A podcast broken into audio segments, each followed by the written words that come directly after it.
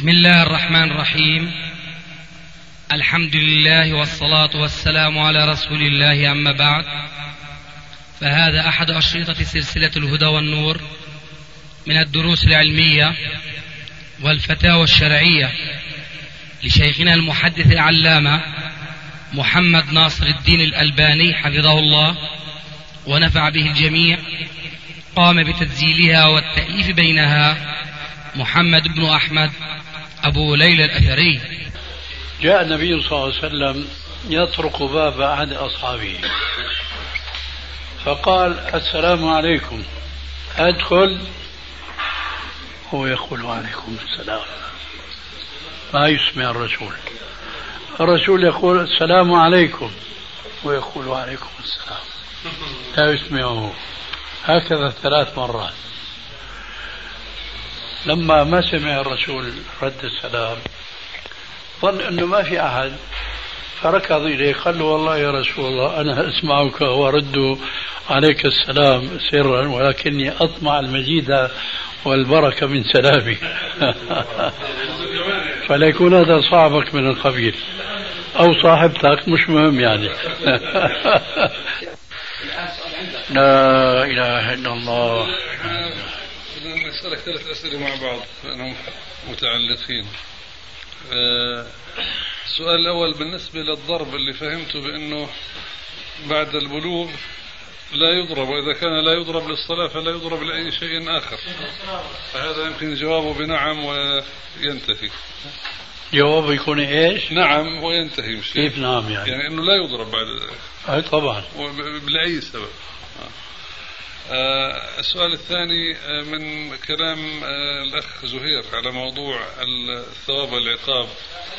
آه أنت فهمنا من كلامك بأنه لا تشجع الثوابات والعقابات المادية بالشكل المطلق لأنها تؤدي إيه بس كلام ويحيى ما كان في المعاقبة.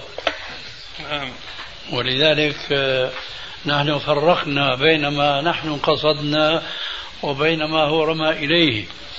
فهو ما كان سؤاله عن المعاقبة بمنع المال وإنما منع المال لكي لا يستغله في شراء ما لا ينبغي. هذا توضح بعدين. ها نعم. لكن في أصل الكلام هو كذلك. وجوابك على ذلك كان أن لا يعاقب بموضوع المال أو لا يثاب بالمال. آه. ولكن هناك وسائل أخرى غير المال وإن كانت تؤتى بالمال.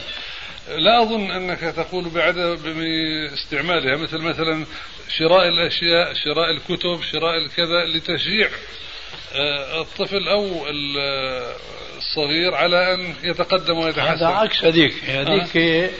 لا يعطى المال لأنه منعا له من استعانة بالمعصية. هنا يعطى ليس فيه إعطاء مال بس شراء أشياء ينتفع بها نعم بل لو أعطي له مالا ليشتريها فهذا من باب التعاون على البر أيوة، تشجع على أن يتقدم ويتحسن نعم. السؤال الثالث يتعلق بموضوع الزواج من آه، الكتابيات آه.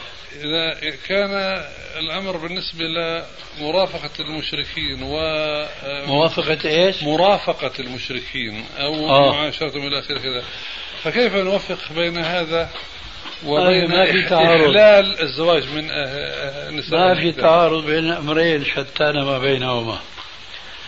مخالطة المشركين أولا مخالطة الضعيف للقوي مخالفة القليل الكثير. واضح؟ طيب. بينما سماح الشارع الحكيم للمسلم أن يتزوج بالكتابية هي بالعكس تماما. فهي وحيدة وضعيفة والزوج هو القوي أولا بكونه رجلا وثانيا بكونه رب عائلة فهو أقوى منها. ودائما القوي هو الذي يؤثر في الضعيف وليس العكس ولذلك فافترقا تماما. ومن ملاحظتنا لهذه الملاحظة نحن اليوم لا نرى جواز تزوج المسلم بالكتابية خاصة إذا كانت كتابية غربية أو أمريكية. أه، والسبب في هذا من نفس القرآن الكريم أولا ثم من التفقه المشار إليه في كلامي آنفا ثانيا. أما القرآن فهو لم آه، يطلق الإذن بزواج المسلم من الكتابية وإنما قيدها بقوله تعالى والمحصنات من الذين أوتوا الكتاب من قبلكم والمحصنات ولا يخفى على الجميع أن المحصنات إنما تعني هذه الكلمة العفيفات. وأين العفة اليوم؟ في النساء الأوروبيات أو الأمريكيات. خلاف القاعدة الآن أن تجد عفيفة في بعض تلك البلاد. هذا خلاف الأصل. وكما يقال أيضا أقول الإنسان ينسى خاصة إذا بلغ من الكبر عتية مثلي لكن في هناك أشياء لأهميتها لا تنسى أبد الزمان. حدثني رجل من آه، العسكريين الأتراك. هذا طبعا قبل أربعين خمسين سنة وأنا شاب. وأذكر في دكاني في العمارة البرانية في دمشق.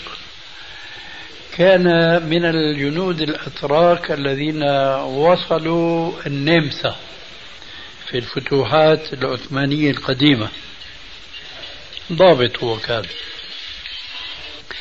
حدثني بأن هناك النمساويين القابلة عندهم النظام المتبع لديهم أنها حينما تتولى تلقي الجنين من بطن الحامل تنظر إن كانت أنثى فورا فضت بكارتها. فورا. لماذا؟ لكي لا تعير فيما بعد أن هذه مفضوطة البكارة. يعني أنها مسافحة. ليه؟ لأنه معروف مسبقا عندهم أن بكارتها تفض.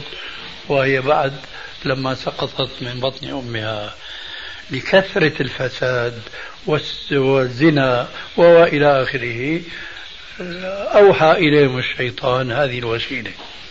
فإذا المحصنات دون وينهم ولذلك فنحن لا نشجع الشباب المسلم أن يتزوجوا من الكتابيات اليوم لأن الحقيقة كما سبقت الإشارة آنفا في مناسبة مضت كما أن المجتمع الإسلامي اليوم في محافظته على الأخلاق الإسلامية دون المستوى الأول الإسلامي الأول كذلك المجتمع النصراني. صحيح المجتمع النصراني واليهودي كانوا عن انحراف كبير جدا خاصة في العقيدة فيما يتعلق بالتوراة والإنجيل لكن كانوا على شيء من الهدى والتقى. والعفاف ولعل الكثير منكم يذكر أن النصرانيات واليهوديات في بلاد الإسلام كنا يتجلببن ويلبسن الملاءة السوداء التي تلبسها المسلمات. إيه هذا كذا كان في الزمن الأول. أما اليوم المسلمات كما يقولون عندنا بالشام شلطوا. إلا من عصم الله منهم. فما بالك بالكتابيات؟ لذلك نحن لا نرى أبدا للمسلم أن يتزوج بكتابية لما ذكرت آنفا. ثانيا وأخيرا يا أخي في عنا كساد في الزواج. ذكرت لكم اليوم صباحا أنه هذيك الأم عم تشكي أنه عندها ثلاث بنات من 27 ونازل لعل مسحورة. لأنه كل ما إجا خاطب ما عاد يشوفه. نكون في سهر. معناها أن المجتمع الآن غير المجتمع السابق المجتمع السابق كان من نظامهم يزوجوا أولادهم وهم صغار. وقصة عبد الله بن عمرو بن العاص الذي زوجه الرسول عليه زوج أبوه آه، فتاة من قريش. وكان بينه وبين أبيه خمسة عشر سنة. ها؟ 15 عشر. بين الأب. معناها أبوه تزوج إيه؟ صغيرا. إذا زوج ابنه صغيرا. لكن الولد ما شاء الله متعبد زاهد قائم الليل صائم النهار. فلما سأل العم كنت كيف حالك أنت وزوجك قالت نعم رجل هو ولكنه لم يطأ لنا بعد فراشا هكذا كانوا من قبل. الآن ما شاء الله الشاب بصير عمره 30 والفتاة كذلك ما في زواج شو السبب؟ الدراسة التي لا فائدة منها إلا ما نذر والناذر لا حكم له. ما بيتزوج الواحد إلا بعد 30 النساء متنفذات الحقيقة المرأة المشركة. ولأنه زي ما أسلفنا المجتمع الأوروبي يقلد فهي التي تربي الأبناء. آه أي مصيبة أخرى. المصيبة طامة كبرى لأننا نلمسها ونراها الآن في البيوتات المختلفة. صحيح. أن الأم هي التي تأخذ على المدارس وتختار المدرسة ويختارن المدرسة المدارس التبشيرية. أي نعم. نحن نتوسع في نفس الحكم الأصلي سيدي. هل الكتابيات اللي كانوا في عهد النبي صلى الله عليه وسلم كنا ممن كان يقول بأن الله هو عيسى بن مريم؟ إلى أبد لا شك. كانوا كذلك. معلوم. وعلى الرغم من ذلك أوحد الزواج منهم ولم يكن هذا الزواج مشروطا بتغيير دينهم إلى الإسلام. لا. هذا مثلا نقول ما بدي انطلق على لما حدثنا على اكل آه، أهل الكتاب. إنه يعني يفترض إنه حتى حتى ذبحهم حلال. أهل الكتاب لأنهم كانوا يذبحون حلالا ويذكون. آه هذا هو. فالآن ما عاد يذبحوا إلا خنق. ما عاد بالتالي يعني طعامهم ما عاد حل لنا. هو هذا. هن مشركات لكن زائد كتابيات. فكل كل كتابي مشرك. ولكن ليس كل مشرك كتابي. فلتميز الكتابي على المشرك بكونه كتابيا أعطيت له خصوصيات يتميز بها عن المشركين والمشركات. وبجوز إنه مش كل كتابي مشرك. كيف؟ بجوز كمان إنه مش كل كتابي مشرك. بيجوز هذا لكن لكن على التعبير الإسلامي الصحيح كل من كفر بالله فهو مشرك. لا تنسى هي محاضرة كنا ألقيناها ربما أكثر من مرة. ذاكرين هذا؟ كل كافر مشرك. ولو كان هو ليس مشركا لغة. أبو عبد الله هذا الكلام مفهوم لديك؟ إن شاء الله سمعت الكلمة في هذا؟ إذا ما بيكون مفهوم لديك. يعني بيكون مفهوم هيك عايم يعني. بدها مسألة بدها واحد يعني الآن أنت تعلم بأن هناك مذهب الطبيعيين الذين يؤمنون بأن لهذا الخالق لهذا الكون خالقا. آه. يعني الضرورة أدتهم إلى أن يعتقدوا بأن لهذا الكون خالقا. لو أن مسلما حتى ما نبعد بالأمثلة لو أن مسلما يشهد أن لا إله إلا الله وأن محمد رسول الله وبيصلي وبيصوم ما شاء الله عليه لكن بيقول الآية ما عجبتني. هذا كفر. في شك؟ لا آه. لكن أشرك. هاي ما عندكم خبر فيها. كونه كفر لا شك. لكن كونه أشرك تحتاج إلى بيان وتوضيح. الشرك في اللغة آه، أخص من الكفر. فكل مشرك كافر وليس كل كافر مشركا. فالذي يشهد أن لا إله إلا الله وأنه لا يستحق العبادة سواه هذا موحد ليس مشركا.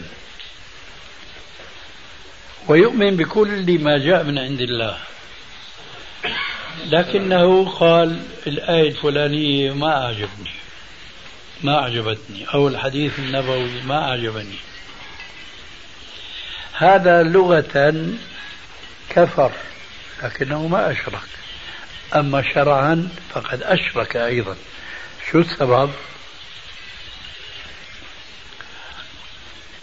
أفرأيت من اتخذ إلهه هواه؟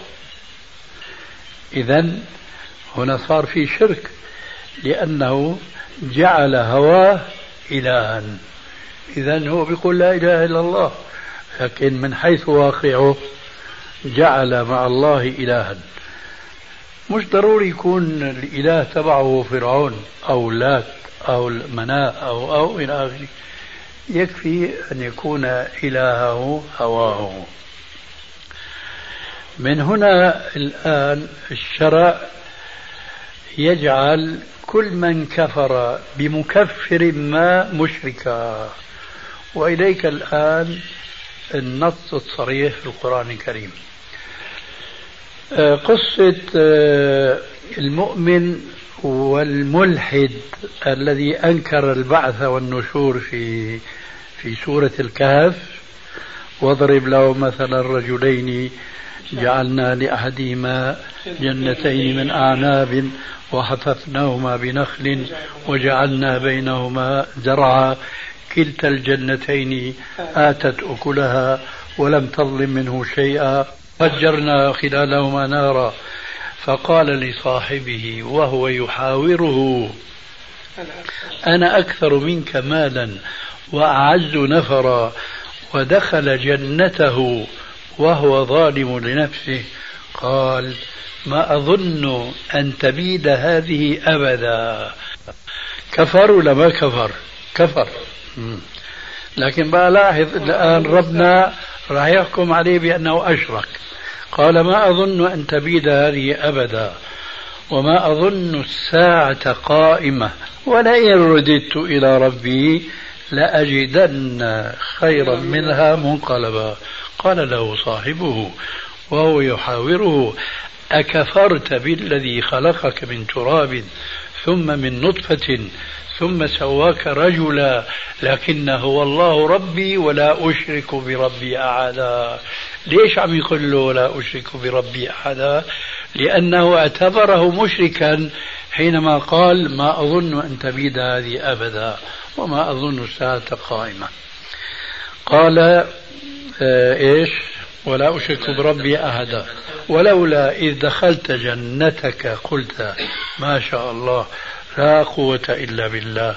إن ترني أنا أقل منك مالا وولدا فعسى ربي أن يؤتيني خيرا من جنتك ويرسل عليها حسبانا من السماء فتصبح صعيدا زلقا أو يصبح ماؤها غورا فلن تستطيع له طلبا وأحيط بثمره فأصبح يقلب كفيه متحسرا على ما أنفق فيها وهي خاوية على عروشها ويقول يا ليتني لم أشرك بربي أحدا. إذا شرك ماذا كان؟ شك في البعث والنشور. إذا الشرع وقدمت آنفا التعليل يعتبر كل كفر شركا. فهكذا. أهل الكتاب هم مشركون. ولو وجد هناك موحدون يعتقدون بأن عيسى ليس ابنا لله فهو مشرك لأنه ما آمن بالله ورسوله. واضح أظن القضية لأنه كافر. نعم. هو مشرك لأنه كافر. هذا كل كافر مشرك. الآن هذا قادنا السؤال اللي لنا ساعة نرجع فيه. أجت مناسبتين نسأله كان آه. في موقعه كنا في درس التلاوة أنا وطاهر والإخوان. أيوه فقرأنا الآيات آه، على اللي جاءت اللي وردت في أول سورة البقرة أو في بداية سورة البقرة عن بني إسرائيل. وقالوا لن تمسنا النار إلا أياما معدودة. قل أتخذتم عند الله عهدا فلن يخلف الله عهده.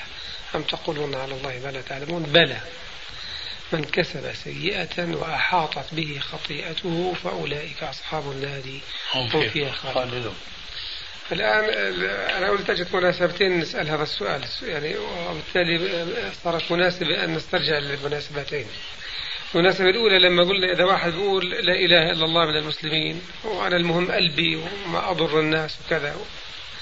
فهل كلمة يعني هون هل الآية الأخرى التي تقول بلى من كسب سيئة وأحاطت به خطيئته فأولئك أصحاب النار. يرحمك الله.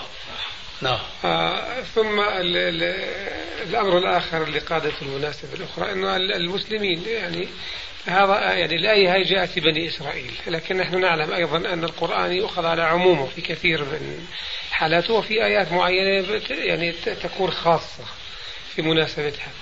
فلو لو أن مسلما قال يا أخي نحن إن الله لا يغفر أن يشرك به ويغفر ما دون ذلك لمن يشاء.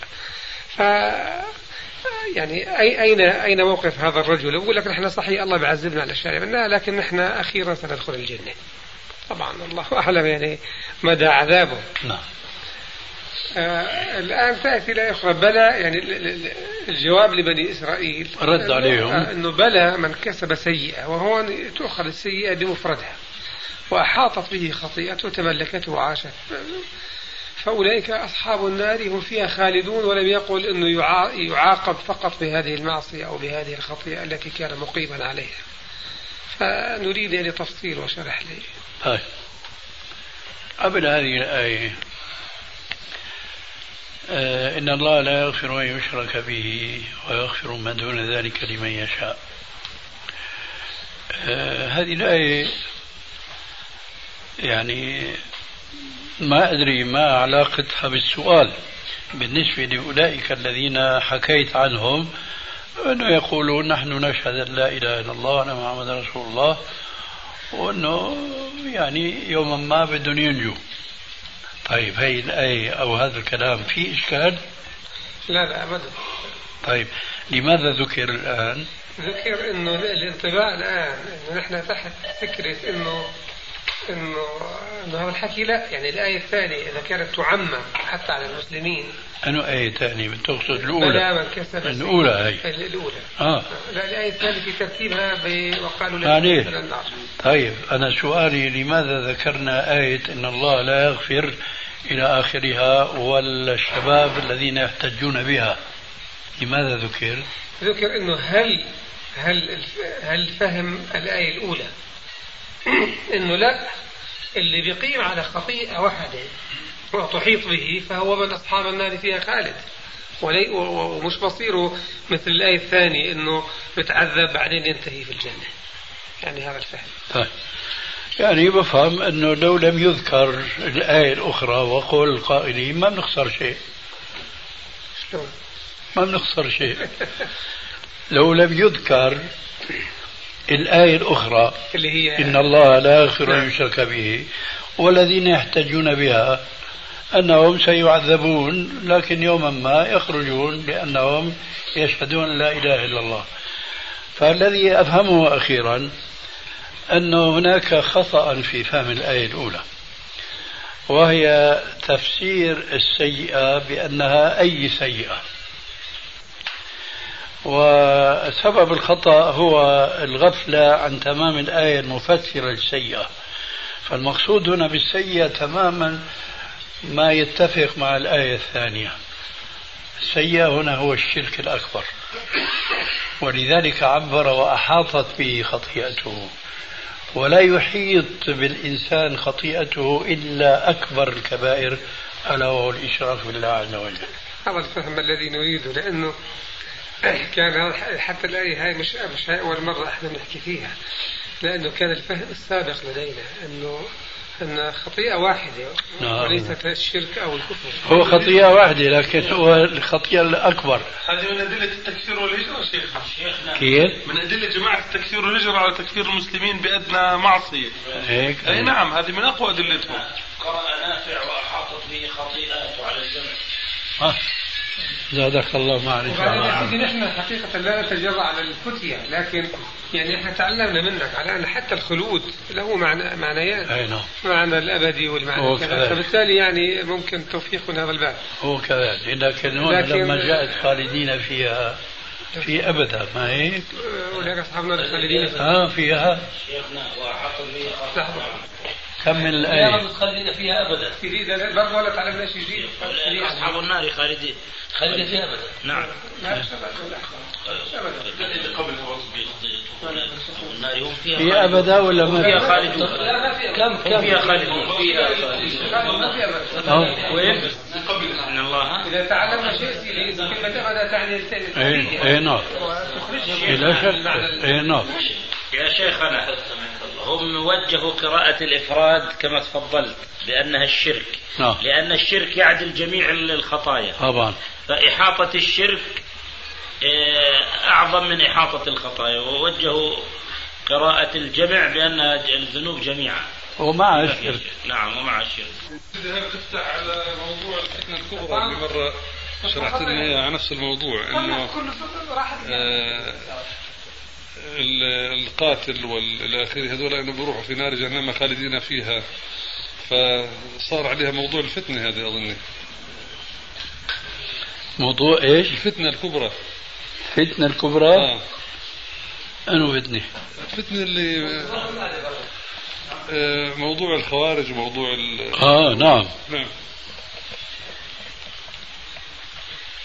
ربطت فيها يعني إنه هم قالوا إنه آه، مرتكب الكبيرة أفتكر كافر والمعتزلة وال آه دول الخوارج الإباضية. المعتزلة نعم مم. شو بدري عفوا نشوف هون. آه.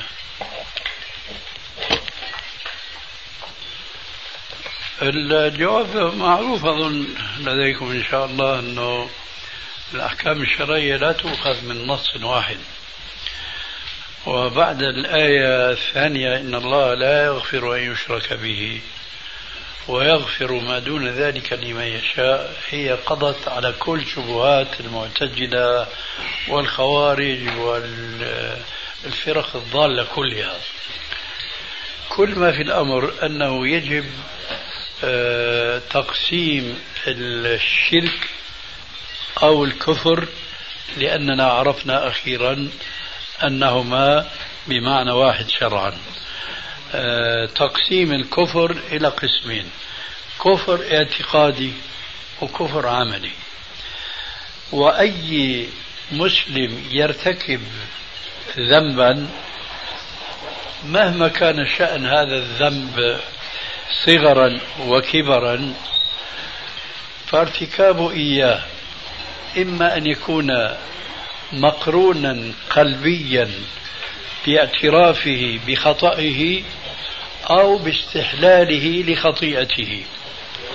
فإذا كان الأمر الأول فهو ذنب ليس شركا لا يغفره الله. وإن كان الآخر فهو شرك لا يغفره الله.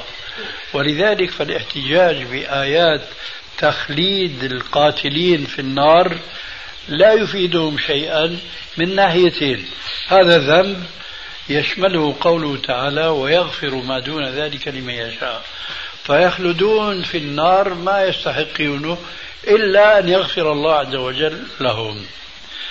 أو أن يكون القتل مقرون بالاستهلال القلبي كما يقول بعض الجهل اليوم حينما يذكرون ببعض المحرمات فيكون من قولهم بلا حلال بلا حرام.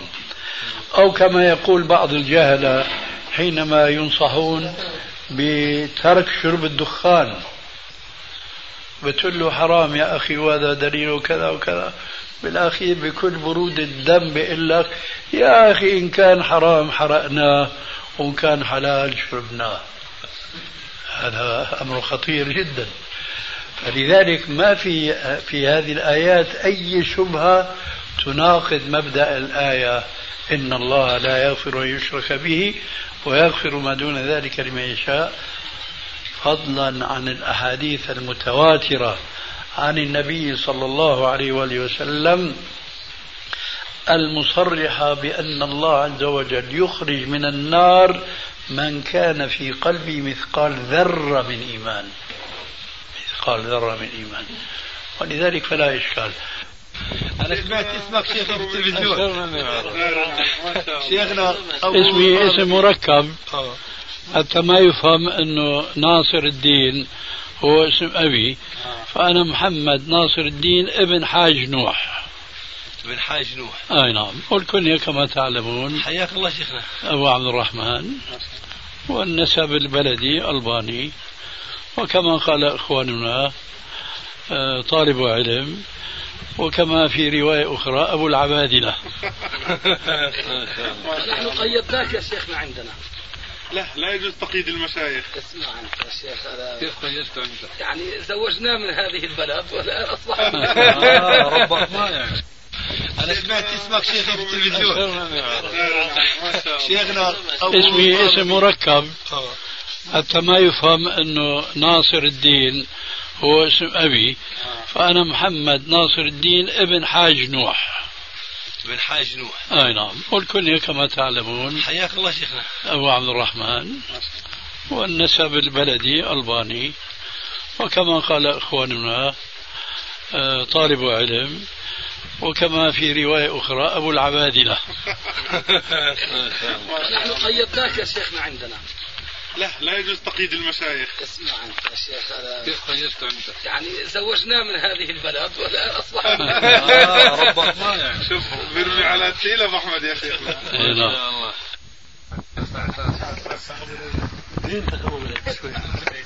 ادفع بالتي هي أحسن يا أبو ليلى.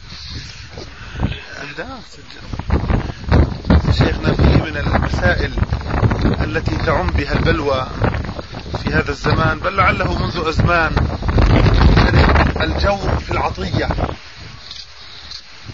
وحديث والد النعمان بن بشير رضي الله تعالى عنهما الذي فيه أنه نحل ابنه وقال الرسول عليه الصلاة والسلام آه إني لا أشهد على جور معروف في تحريم أصل إفراد أحد الأبناء بعطية دون الباقين.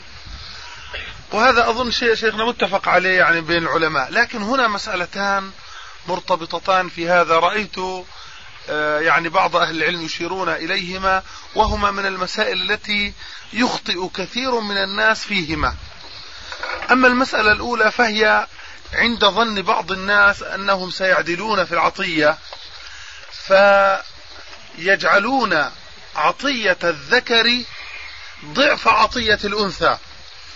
يقيسون ذلك على الميراث. فهل هذا القياس صحيح أم أن العطية الأصل فيها التساوي وهي تختلف عن الميراث؟ هذا السؤال الأول. لا شك أن آه، قياس الهبة والعطية على الميراث قياس غير جائز. نعم.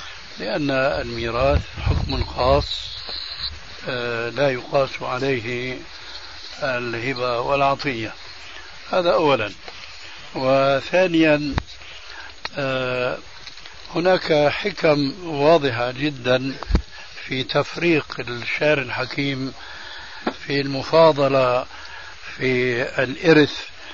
آه، حين قال للذكر مثل حظ الأنثيين ومثل هذا لا يتحقق في كثير من الأحيان. في مسألة العطية.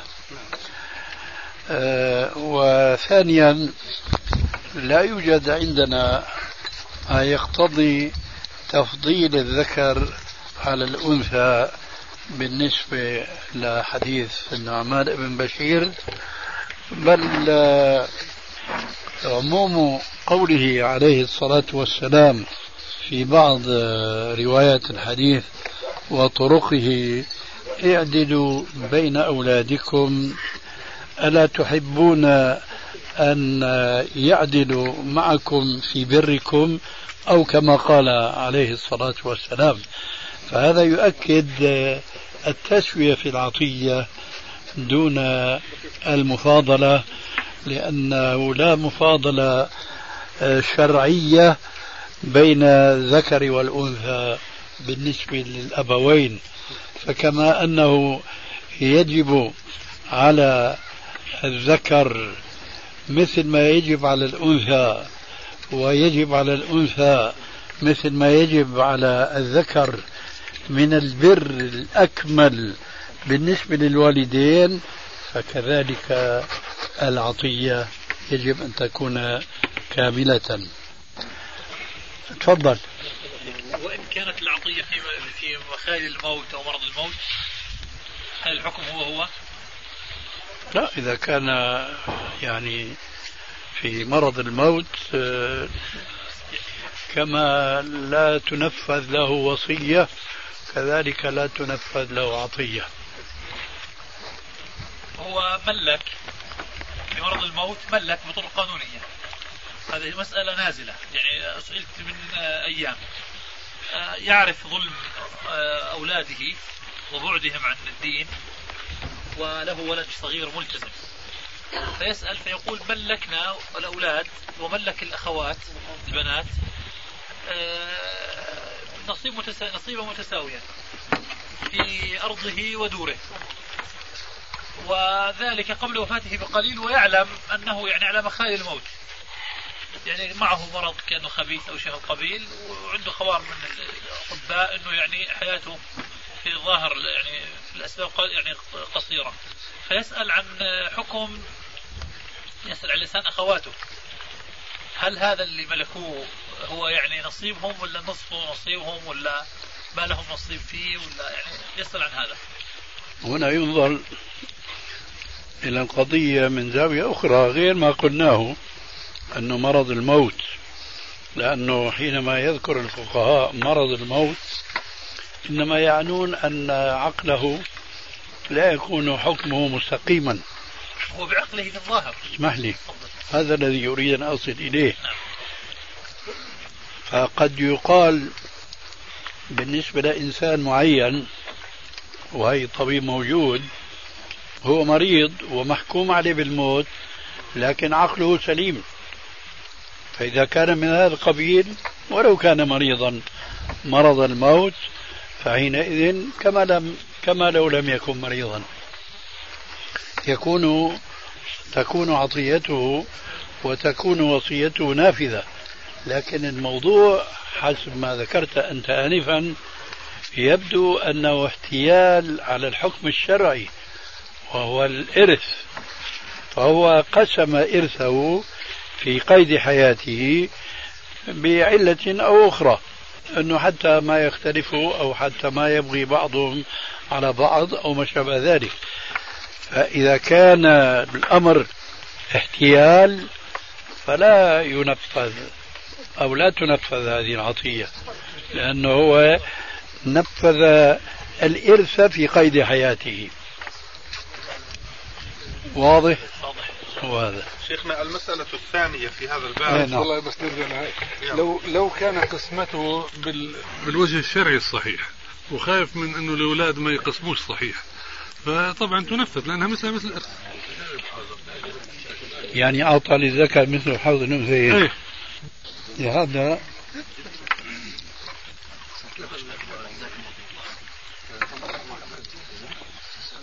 حتى يقال كذلك. يجب أن يقدم إلى القضاء الشرعي بيان بواقع هذا المتوفى فإذا جاءت الفتوى أو القضاء موافقا لتقديمه فهو كما قلت. كيف المقصود بالقضاء يعني إنه يشوفوا شو عنده يعني؟ أي نعم. شو حصر يعني نعم. شو مخلف شو نعم. نعم. شيخنا وهناك مسألة ثانية وهي مسألة مهمة واقعية. مثلا لو أن بعض الآباء اختصوا بعض أبنائهم بعطايا وهبات دون إخوانهم الآخرين ثم مات هؤلاء الآباء فترى هؤلاء الأبناء يقولون ليس علينا ضير ولا إثم فإن الإثم على أبينا.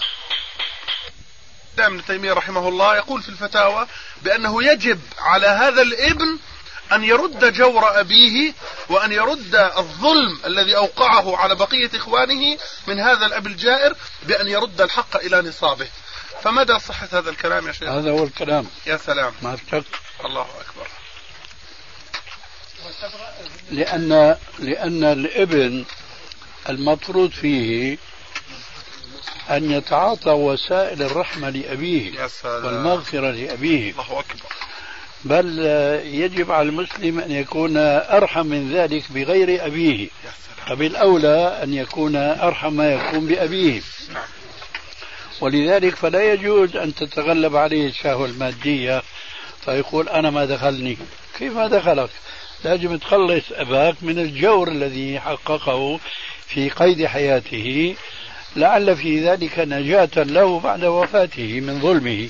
نعم. الذي نقلته عن ابن تيمية هو عين الصواب والحمد لله وليس ذلك غريبا من شيخ الإسلام. رحمه الله. فهو التقى شيخنا مسألة ثالثة وإن كانت يعني المسألتان كافيتين يعني في البحث لكن أيضا آه، يعني حتى نلم بالموضوع من أطرافه. كثير من الآباء أيضا يأتي لبناته في موضع العطية فيقول أنت موافقة على بدي أعطي فلان كذا أنت موافقة؟ بتقول آه يا بابا موافقة مثلا وهكذا تمضي القضية. فهذا أيضا يعد من الباب نفسه جورا وظلما. اي نعم. على العكس يجب أن يعطي البنت التي تظلم عادة الله أكبر.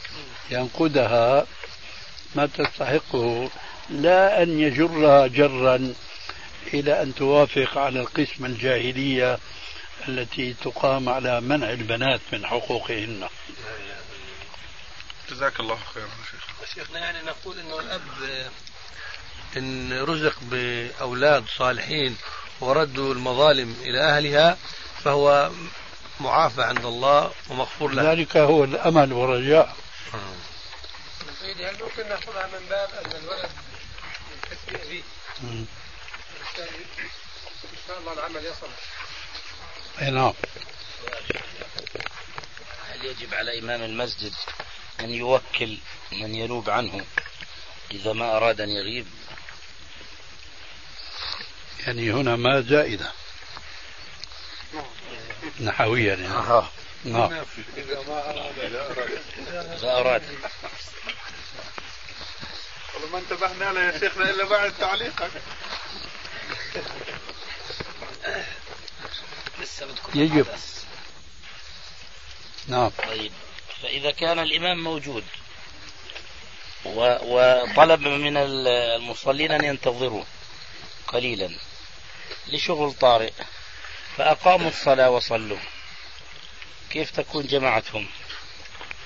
صحيح لكن مكروهة غير مشروعة.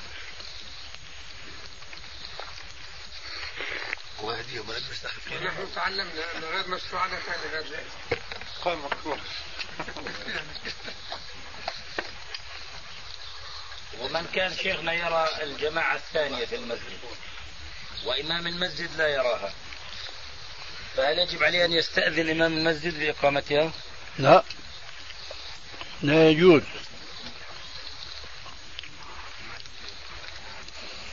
لأن الاستئذان معناه أنه مشروع. وهو لا يرى الشرعية فكيف يطلب أن يستأذن أن يستأذنوا منه؟ فهل له منع أن يمنعهم؟ له إن كان له. له إن كان له. علي بالحسنى شيخ بالنسبة لل نعم. الأمر بس بالصلاة للأطفال بعد السن السابعة صلاة الفجر وصلاة ال- العشاء يعني في وقت المدارس مثلا. قلنا نستطيع تعمل الرفق. يعني نحاول ننقذهم مثلا. نحن الآن نقنع من الآباء أنه يأمروهم بصلاة الظهر والعصر نعم. والمغرب وبعدين هدول لما بيمشوا بهالخط هذا بيجي دور السؤال في الفجر. شيخ بعضهم زي ما قال مش آمر أمهاتهم بتركها قال تعبان يعني بصلاة الظهر والعصر والع- والمغرب يعني ما في مشكلة.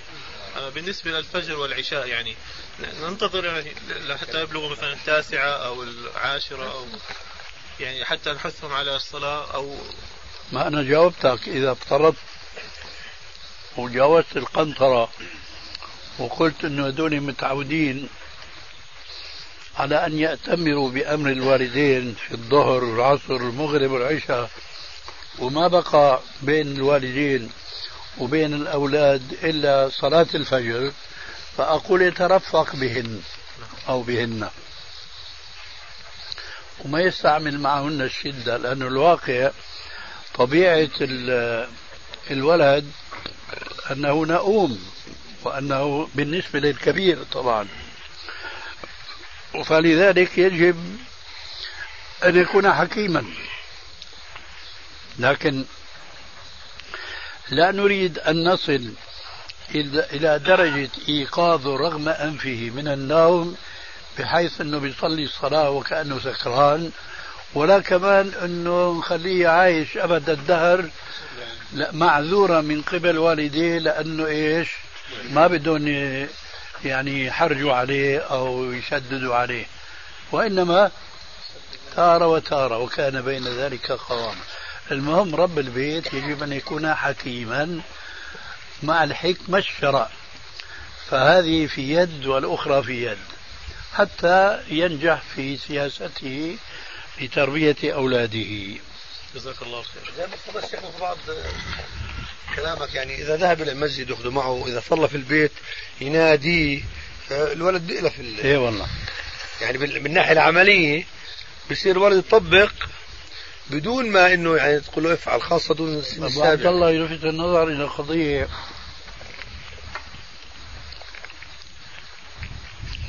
مهمة جد جدا من ناحية التربية.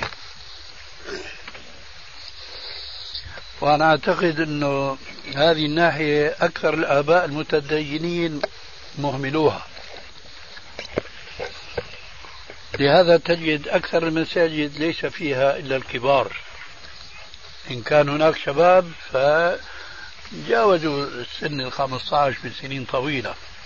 أما هذول اللي عم نحكي عنهم مروا أولادكم بالصلاة وهم أبناء سبع أبناء عشر نادرا ما تجدهم في الصلوات الخمس في المساجد. هذا بدل أن الآباء مقصرون مع هؤلاء الأبناء. وإلا كل ما راح الأب يصلي في المسجد تعال يا أبني صلي معي في المسجد الصلاة ب 25 ب 27 لا لا يمكن بعد ذلك إلا هو يكون سباق إلى الخير. لكن يا ترى هل الآباء يفعلون ذلك؟ هل الآباء يحضرون الصلوات؟ الخمس في المسجد؟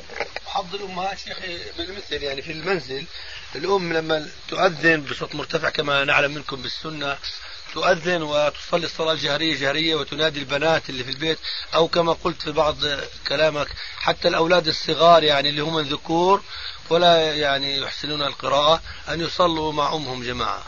فبيكون البيت كمان في الناحية يعني. يعني بدك يا بيت يكون مسلم. إيش؟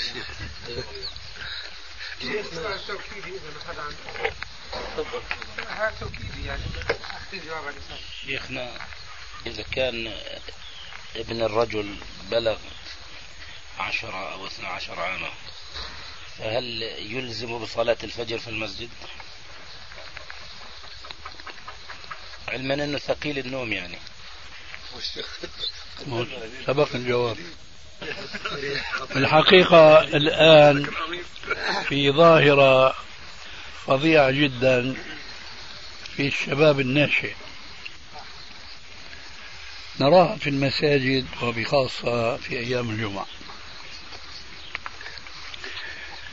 لا أريد أن أتكلم عن الأقمصة المزركشة المزخرفة المقصود فيها من كل لون. لأن هذا وإن كان لا نرضاه بصورة عامة لكن لا ندندن حوله لأنه من الأمور الجائزة. لكني أريد أن أتكلم عن القمصان ذات الصور. وكل يوم الكفار يغزوننا في عقر دارنا. كل يوم يبعثوا لنا موديل جديد وموضة جديدة. من أيام قريبة شغل بالي شاب بين يدي يصلي. ما في صورة لكن الكفار دون الأخباث كأنهم يعني يكيدوننا حتى في الألبسة التي يرسلونها إلينا. ما في سوى أقلام زرع. أقلام زرع. هيك. أشكال وألوان. بعدين ما بتشوف غير صار إيش؟ صليب. بيعمموا الأشكال الأقلام بعدين صليب. يعني بريدوا يموهوا على الناس. النظرة الايش السريعة ما فيها شيء. لكن لما بتتأمل فيها بتشوف في صلبان فعلا. بتصلي والصليب أمامك. ليش؟ لأنه الشاب واقف أمامك يصلي بين يدي الله. فكنت أريد أن أتكلم عن القمصان اللي فيها صور ضخمة في الصدر في الظهر. شفنا بعض موديلات في الجوانب إلى آخره. طبعا هؤلاء يعني المسؤول عنهم كما قلنا آباؤهم هم الذين يدفعون أقل الأموال التي يشترون بها هذه الألبسة. إن كان ليس الآباء والأمهات هم الذين يشترون مباشرة هذه الألبسة. إن كان وأنا أعتقد أنه في كثير من الأحيان هم الذين ينزلون مع الأولاد ويشترون هذه القمصان لهؤلاء الأولاد. ثم هم بيعرضوا على الأولاد هاي هالقميص بيعجبك؟ لا هاي ما عجبني. هيك هيك. ليشوف صورة بتأخذ بعقله بيباركوا له فيها. هذا يجب أن تأخذوا حذركم ويجب أن تعلموا أطفالكم وأولادكم أن يلبسوا الألبسة الساذجة الساذجة أي لون واحد معلش زهر أحمر أبلة إلى آخره.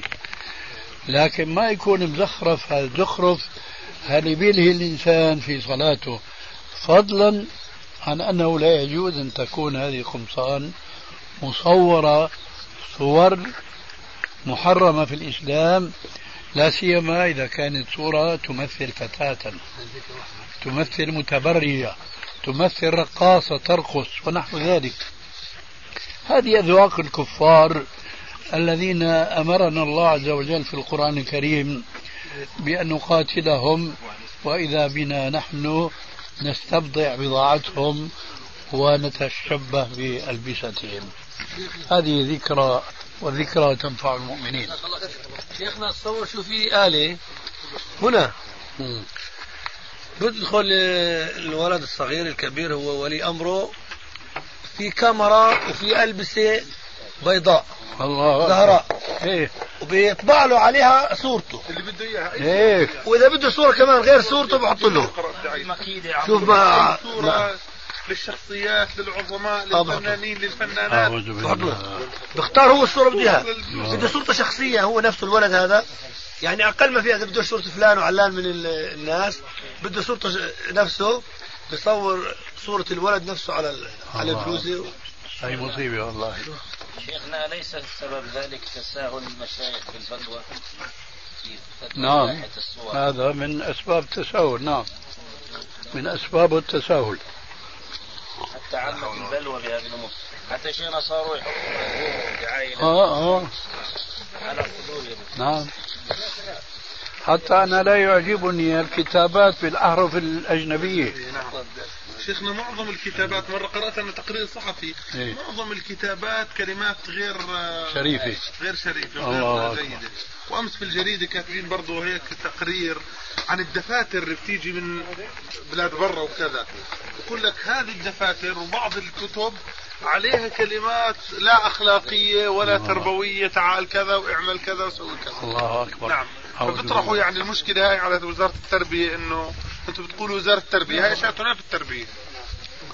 الله المستعان ولا حول ولا قوة إلا بالله. أن هناك ارتباطا بين الظاهر والباطن وأنه إذا صلح الظاهر صلح الباطن إذا صلح الباطن صلح الظاهر فبينهما تفاؤل عجيب. عفوا مش تفاؤل ترابط عجيب جدا. آه. ولذلك فإصلاح الظواهر من إصلاح البواطن. إصلاح الظواهر. ولهذا تجد هلا هدي المشركين كما جاء في بعض الأحاديث يختلف عن هدي المؤمنين منطلقهم في حياتهم في مجالسهم في دخولهم في خروجهم في لقائهم بعضهم لبعض. حسب حسبكم من ذلك تحية بعضهم لبعض بالانحناء أو برفع القبعة. ونحو ذلك من التكلفات التي آه، قامت عليها حياة العاجم من قبل. هذه الكلمة العاجم التي إذا أطلقت يراد بها غير المسلمين. كما أن عند العاجم المسلمين استعمال معاكس له. إذا أطلق عندهم العرب فالمراد بهم المسلمون. خلاف العرب الذين يزعمون أنهم يدعون للقومية العربية. الله. أكبر. مفارقات عجيبة جدا. العاجم إذا قالوا فلان عرب يعني مسلم عربي. أما العربي إذا قال فلان عربي مش مهم بقى كان نصراني ولا يهودي ولا لا ديني. عرب وانتهى الأمر. فالعاجم كأن من قبل يطلق على من ليس مسلما. ولذلك قال عليه السلام في الحديث الذي فيه أنه صلى الله عليه وآله وسلم صلى ذات يوم بأصحابه صلاة الظهر وهو جالس. فقام أصحابه من خلفه قياما. فأشار إليهم أن يجلسوا. فجلسوا. لما سلم قال إن كدتم أن تفعلوا آنفا فعل فارس بعظمائها يقومون على رؤوس ملوكهم. إنما جعل الإمام ليؤتم به. فإذا كبر فكبروا. وإذا ركع فاركعوا وإذا سجد فاسجدوا وإذا صلى قائما فصلوا قياما وإذا صلى جالسا فصلوا جلوسا أجمعين. ففي هذا الحديث اهتمام الرسول صلى الله عليه وآله وسلم بالمسلمين من حيث أنه يجب عليهم أن يحافظوا على شخصيتهم المسلمة وأن يتميزوا فيها عن العاجم أي الكفار حتى في الصلاة. حتى لو أدى بهم ذلك إلى أن يتركوا ركنا الأصل فيه أنه ركن في الصلاة فلإبطال هذه الظاهرة الوثنية التي كان عليها العاجم من حيث يقومون على رؤوس ملوكهم قال لهم اجلسوا. مع أننا نعلم جميعا لا فرق بين عالم وغير عالم ومثقف وغير مثقف. الفرق الجوهري بين ظاهرة الأعاجم الذين يقومون على رؤوس ملوكهم وظاهرة قيام أصحاب الرسول خلف الرسول في الصلاة حيث أنهم قاموا لله قانتين. إنما يقصدون بقيامهم رب العالمين. وحيث أن النبي صلى الله عليه وسلم ما جلس متكبرا متعجرفا على القائمين خلفه وإنما جلس مضطرا. ما هاتين الفارقتين الكبيرتين بين ظاهرة المسلمين خلف الرسول وظاهرة العاجم خلف ملوكهم. مع ذلك قال لهم لا تتشبهوا في الصلاة لا تقوموا خلفي اجلسوا. وإذا صلى جالسا فصلوا جلوسا أجمعين. الواقع أن حياتنا ومجالسنا كلها بحاجة إلى تطوير. منها أنه الكربايات هذه هذه الكراسي آه، صنعت لهم ونحن قلدناهم حيث أن أحدهم يجلس كالإمبراطور يعني شايف حاله مستكبر. إيش هذا؟ نعم. نحن أحسن منهم يعني آه شو بيقول علمناه وعش حادي وسبقنا على أبواب. هكذا. والله المستعان. والله المستعان. سيدي على الإمام آه، إنما جعل الإمام ليؤتم به. حينما يكون إماما مسافرا قاصرا جامعا أو قاصرا. ويأتي مع جماعة ويؤممونه أو يؤمونه فيأمهم فنرى أحيانا أنه يقول يصلي بركعتين من الأربع ويقول إمامكم قاصر صلاته أتمه أو نحو ذلك. أو نحو ذلك. هل هذا هو الفعل الصحيح سنة؟ نعم هو يجب عليه أنه إذا أما المقيمين أن يقول أتموا صلاتكم فإن قوم سفر. بعد بعد السلام. جايك في الكلام. إخوة الإيمان تتمة الكلام في الشريط التالي. بعد بعد السلام. جايك في الكلام. هكذا روي عن الرسول عليه السلام بسنته ضعف وصح عن أمير المؤمنين عمر بن الخطاب. أتموا صلاتكم فإنها قوم سفر ولكن لا يجوز له أن يتكلم بمثل هذا الكلام إلا بعد السلام. وعليكم السلام ورحمة الله وبركاته. ولكن هذا السلام أرى أنا دون أن أعتمد فيه على نص صريح وإنما هو الفقه والاستنباط. أنه يكون سرا. وذلك ليحقق به